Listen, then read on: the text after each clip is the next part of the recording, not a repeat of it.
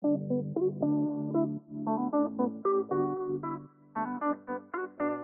allemaal, welkom weer bij een nieuwe Law Talk, uh, de podcast van BVO-advocaten. Mijn naam is Patricia Wijmans en ik uh, zit hier vandaag met mijn collega Annemarie Bussen. Welkom Annemarie. Dankjewel. En Annemarie, wij gaan het vandaag uh, hebben over een aantal reïntegratieperikelen. En dan hebben we het volgens mij met name over reïntegratieperikelen die een beetje aan het einde van de wachttijd spelen. Hè? Ja, dat klopt. Want hè, we weten natuurlijk dat als een werknemer helaas uitvalt in verband met ziekte, dat er dan voor een werkgever allerlei verplichtingen bij komen. Niet alleen het doorbetalen van het loon gedurende twee jaar in principe, maar dat je ook volop samen met de werknemer moet inzetten op de reïntegratie. Ja. En daar hebben we een aantal stappen. Het, het doel is uiteraard dat iemand terugkeert in het eigen werk, in de bedongen werkzaamheden. Als dat niet kan, moet je er alles aan doen om ervoor te zorgen dat de werknemer misschien uh, een deel van het eigen werk kan. Dus dat je het eigen werk gaat aanpassen. Um, je moet ook kijken in je eigen organisatie of er anders misschien een andere functie of er ander passend werk is.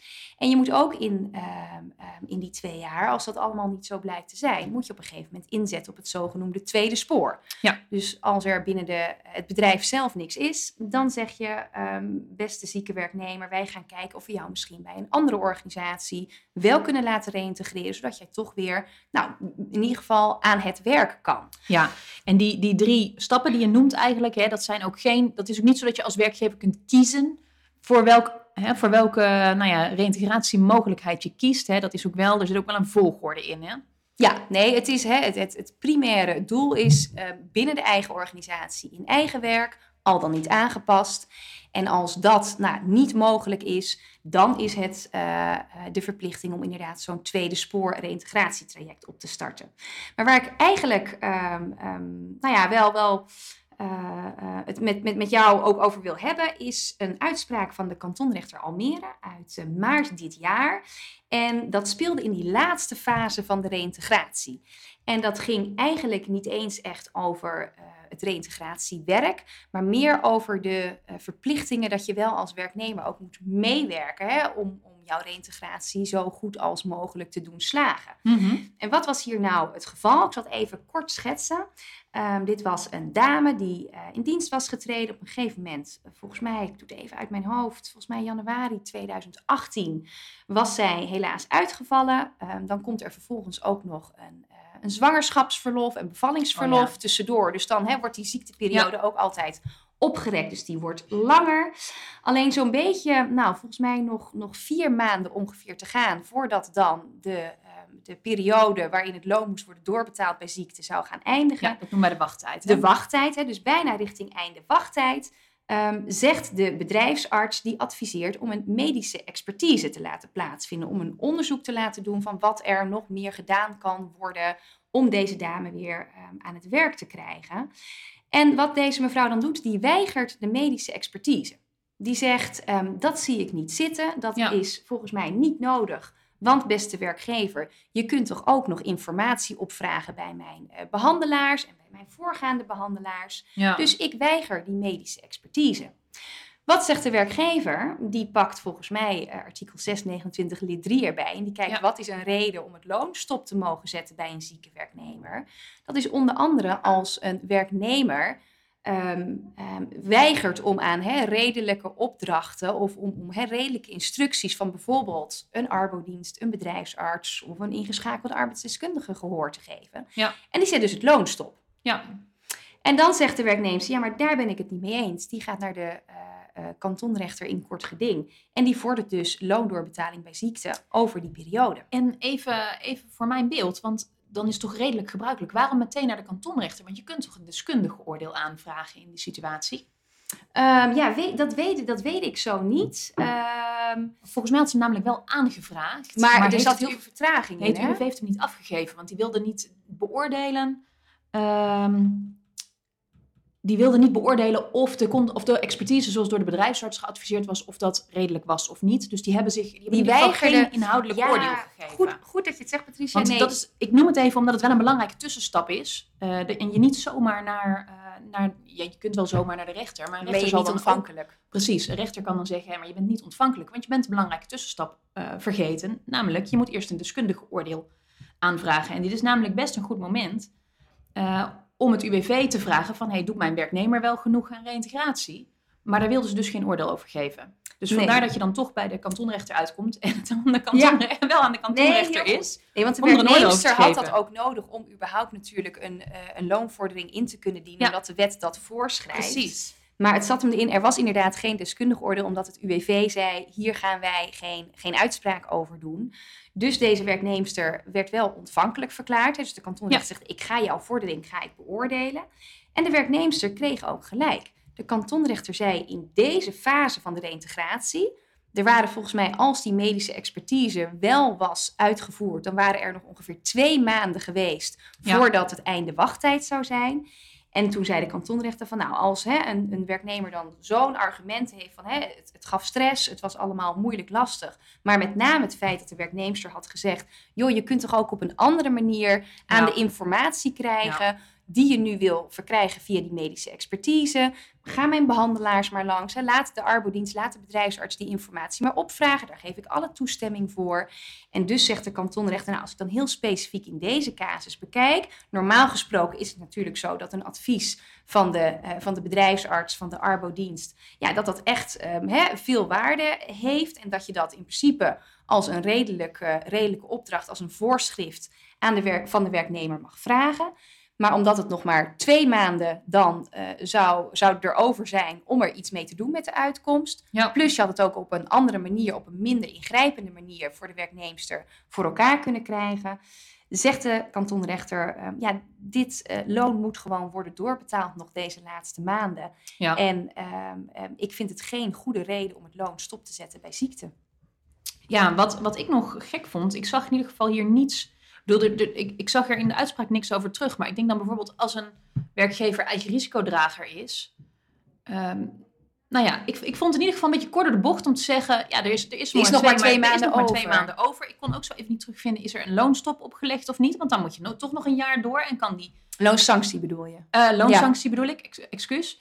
Ehm, dat zijn toch wel omstandigheden die nog wel relevant kunnen zijn, maar die ik zo in deze uitspraak niet terugzag. Misschien zijn ze ook niet aangevoerd. Hè? Want terecht dat je zegt, als jij eigen risicodrager bent, dan is het in principe niet dat het tussen aanstekens ophoudt na twee ja, dan jaar. heb je er in ieder geval nog belang bij. Maar dan had de werkgever dat natuurlijk wel ook aan moeten Ja. voeren. Want Ja, dat is dan misschien wat, hè, of het is niet aan de orde geweest, of het is niet aangevoerd. Ehm, en ik denk dat voor wat betreft de, de loonsanctie, dat het UWV gewoon nog niet beoordeeld had of er voldoende gedaan was aan de reïntegratieverplichtingen door de werkgever en de werknemer. Dat zou natuurlijk ontzettend zuur zijn. Ja, je zou maar een loonsanctie opgelegd krijgen. Nu ook nog eens omdat die medische expertise niet zou zijn uitgevoerd. Maar goed, dat weten we niet, want dat staat verder niet in deze, in deze uitspraak. In ieder geval eh, lijkt het erop dat er over bijvoorbeeld eigen risicodragerschap, loonsanctie, niets is aangevoerd in deze procedure. Nee, en dan moeten we het natuurlijk even doen met wat wij inderdaad in de uitspraak zien staan. Uh, maar ik denk dat het wel weer um, hè, ook een, een, nou ja, even een goede wake-up call is van oké, okay, ook al zegt de, uh, de arbeidsdienst of de bedrijfsarts heeft een advies, in welke fase van de reïntegratie zitten we. Ja. En als de werknemer dan goede argumenten Ja. heeft om op een andere manier hetzelfde doel te realiseren, dus ook bepaalde gegevens te verkrijgen en dat te kunnen gebruiken Ja. om te kunnen bepalen, hey, is dit reïntegratie tweede spoor, loopt dat nog goed of wat kunnen we hiervan maken? Dat je dan niet Ja. meteen als werkgever heel, uh, heel hard moet zijn en zeggen, nee hoor, dit is wat we doen, maar dat je dat desnoods misschien ook weer aan de bedrijfsarts Ja, terugkoppelt. het is, het is denk ik een goed advies voor zowel de bedrijfsartsen, uh, arbodiensten en voor werkgevers. Om ook gewoon toch kritisch te blijven kijken naar, de, naar je eigen adviezen. En als de werknemer inderdaad een goed alternatief biedt, ja, om dan in ieder geval goed te kijken, is dit een goed alternatief? Waarom wel, waarom niet? En kunnen we het ook op deze manier, eh, nou ja, de, de beschikbare, of kunnen we dan op deze manier ook de, de gegevens die we nodig hebben krijgen? Eh, en niet zomaar door met een loonsanctie. Dankjewel in ieder geval voor deze Annemarie. En je had er nog eentje Ja, klopt. voor vandaag. Ik, ja, ik heb eh, nog een uitspraak gelezen van het gerechtshof Den Haag. En die zag eigenlijk op eh, de periode alweer na einde wachttijd. Ja. Wij hadden het net natuurlijk over hè, die, die, eigenlijk die, die drie trapsraket, laat ik het zo even zeggen. Van nou, wat moet je doen? Reintegreren in Ja. eigen werk. Dan wel het eigen werk aanpassen. Dan wel een passende functie binnen jouw bedrijf zoeken voor een zieke werknemer. En als dat niet lukt, reintegratie tweede spoor. Ja.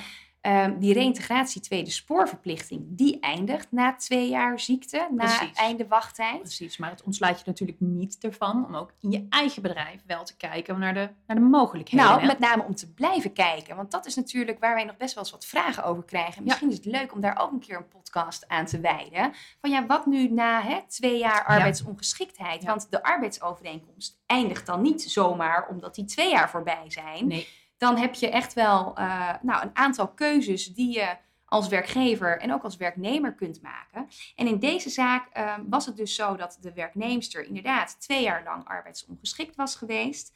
Ehm, zij was minder dan 35% arbeidsongeschikt geoordeeld door het UWV. We noemen dat wel een 35 minner. Ja. Dus wel arbeidsongeschikt voor haar bedongen Precies. werk. Maar nog wel hè, voldoende mogelijkheden eh, om, eh, nou ja, in ieder geval niet in aanmerking te komen voor een WIA-uitkering. En die dame bleef dus ook gewoon in dienst bij haar werkgever. Haar werkgever had nog wel aangeboden om een vaststellingsovereenkomst te sluiten na twee jaar ziekte.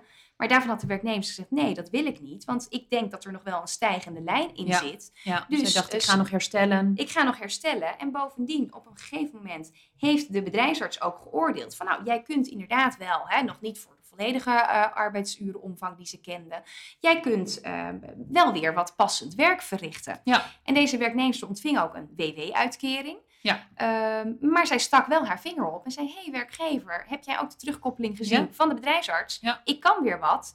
Ik weet niet of ze ook nog specifiek heeft gezegd welke, hè, in welke functie ze wat zou kunnen. Ja. Maar hoe specifieker, ja, hoe, hoe duidelijker Ja, de Ja, boodschap. de rechtspraak is over het algemeen. En hoe specifieker je iets aan kunt bieden, hoe lastiger het, lastiger het voor een werkgever is om iets af te wijzen. Hè? Ja, om dat te weigeren. Alleen deze werkgever deed dat dus wel, dat weigeren. Die zei Ja. van, nou nee hoor, eh, twee jaar ziekte hebben we gehad. Ehm, nee Ja. hoor, je hoeft niet te komen. En die periode duurt dan vervolgens wel ongeveer negen maanden.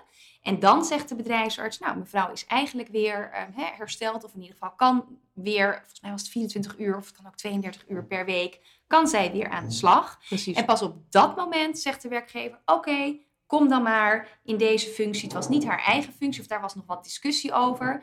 Maar eh, vanaf dat moment gaat deze mevrouw dus gewoon weer voor haar eh, arbeidsomvang aan de slag. ja. Alleen wat doet zij vervolgens? Zij zegt: Hé, hey, ik heb die negen maanden heb ik een WW-uitkering gekregen. Ja, Dat is minder dan wat ik anders aan salaris had verdiend. Ja, Dus ik vorder salaris met aftrek van dan de WW-uitkering die ik heb gekregen. En beste werkgever, betaal dat maar. En Ja. dan zegt de werkgever, dat doe ik niet. En nou ja, dan krijgen we dus uiteindelijk de uitspraak van het, eh, van het Hof, die eigenlijk aan, eh, aangeeft, nou ja, deze mevrouw heeft inderdaad gewoon aangeboden om passend werk te verrichten. Werkgever, wij zien geen redenen waarom jij dat aanbod mocht weigeren. Hè? Want, want er is wel een uitzondering. Namelijk als er hè, dusdanige zwaarwegende bedrijfsorganisatorische problemen gaan optreden, ja. dat deze mevrouw terugkomt. Het feit, werkgever, dat je al iemand anders hebt aangenomen voor de functie, dat doet ook niet ter Ja. zake. Ja. Maar ehm, ja, je had gebruik moeten maken van dit aanbod. Dat is jouw keuze om het niet te doen. Maar dan moet je dus wel het salaris betalen. ja. Min die WW-uitkering. Ja, precies. Zolang, zolang, deze, ja, zolang een zieke werknemer nog in dienst is, na, na, ook na de wachttijd, moet je in principe rekening blijven houden met, eh, ja, met die werknemer. En als die meer mogelijkheden heeft, dan kan die zomaar zijn vinger opsteken. Eh, ja, en moet je daar als werkgever wel iets mee, hè? Ja, en dat is dus met name voor de mensen die, hè, die 35 minners. Kijk, want de mensen die 80 tot Nee, 100% nee, nee. arbeidsongeschikt zijn, die, die kunnen I- ook Iemand niks. met een 80-100 WGA of een, eh, een IVA-uitkering zelfs, ja, daar hoef je, daar hoef je eigenlijk... Nou ja, de kans daarvan dat, dat die mensen nog hun vinger opsteken om nog aan het werk te komen, die is natuurlijk wat kleiner. Maar ja, er zijn natuurlijk een hoop... eh, Nou ja, die in de categorie 35 tot 80 Ja. of inderdaad in de 35 min categorie zitten. En ehm, dat, dat, hè, het is natuurlijk niet iets nieuws wat het gerechtshof hier nu beoordeelt. Nee. Omdat we al heel lang weten dat, oké, ook na die twee jaar, dus de loondoorbetalingsverplichting die stopt, maar na die twee jaar loopt het dienstverband door. En zeker als een werknemer dus zegt, ik kan nog wat werken. Ja. Daar is ook een loonwaarde aan gekoppeld. Daar moet je mij dan dus ook voor betalen, werkgever. En dat is dus wel weer even dat we er alert op zijn als, hè, als werkgever zijnde. Terecht wat je zei, Patricia. Ja, met name die mensen die nog wel wat kunnen. Ja. Die misschien dus zeggen, een vaststellingsovereenkomst, nee bedankt. Want ik denk dat ik over zes maanden wel weer, eh, hè, wel weer veel meer Ja. kan. Ja. En zeker als jij een grotere organisatie bent, met heel veel vacatures. Hè, we, nou ja, je hoeft de krant maar open te slaan. En we lezen overal dat het personeel niet te vinden is. Ja, dan denk ik dat dit wel iets is waar je rekening mee moet houden. Eens. En daar komt, hè, want je zei het al, het is op, op zich is deze rechtspraak niet nieuw. Nee. Dat klopt. Alleen de, de gewijzigde situatie is nu even. en Door, de, door alle achterstanden bij het UWV duurt een via-beoordeling, kan soms maanden later, na de wachttijd, pas plaatsvinden vaak. Ehm, en daardoor zit je dus een, best wel een tijdje in zo'n soort van onzekere situatie. ja. Dat de wachttijd is al geëindigd, maar een werknemer weet soms nog niet wat hij met een uitkering aan moet. Eh, dus er zitten daardoor wel, denk ik, veel meer werkgevers en werknemers in dit schuitje. Dat je even in zo'n ja, in zo'n onzekere situatie zit. Ja, daar moet je als werkgever ook wel op anticiperen dus. Nou ja, zeker als de werknemer aangeeft, ja. ik kan nog wel wat en dat wil ik ook graag doen. En zelfs, hè, wat je al zei, hoe specifiek, joh, ik zie een vacature op de administratie. Ehm, hij is voor 30 uur, maar die 20 uur, dit, dat gaat mij wel lukken. Kijk Ja. ook maar naar het advies van de bedrijfsarts. Ja. Dan kun jij niet zeggen als werkgever, joh, dat vind ik lastig, want dan moet ik weer iemand voor 10 uur zoeken. Nee, houd er rekening mee dat je dan wel op dat aanbod van die, nou ja, nog steeds arbeidsongeschikte werknemer moet ingaan. Ja, zeker. Ik denk dat het goed is dat we een volgende podcast een keer wijden aan eh, andere situaties, perikelen na twee jaar wachttijd. Bijvoorbeeld de mogelijkheid tot ontslag. Eh, maar voor nu, dankjewel. En eh, bedankt voor het luisteren iedereen weer. Hopelijk vonden jullie het een leuke podcast weer. Als jullie opmerkingen hebben of zelf onderwerpen willen aandragen, dan kunnen jullie natuurlijk altijd contact met ons opnemen. Dat vinden we heel leuk. Tot de volgende keer. Tot de volgende keer.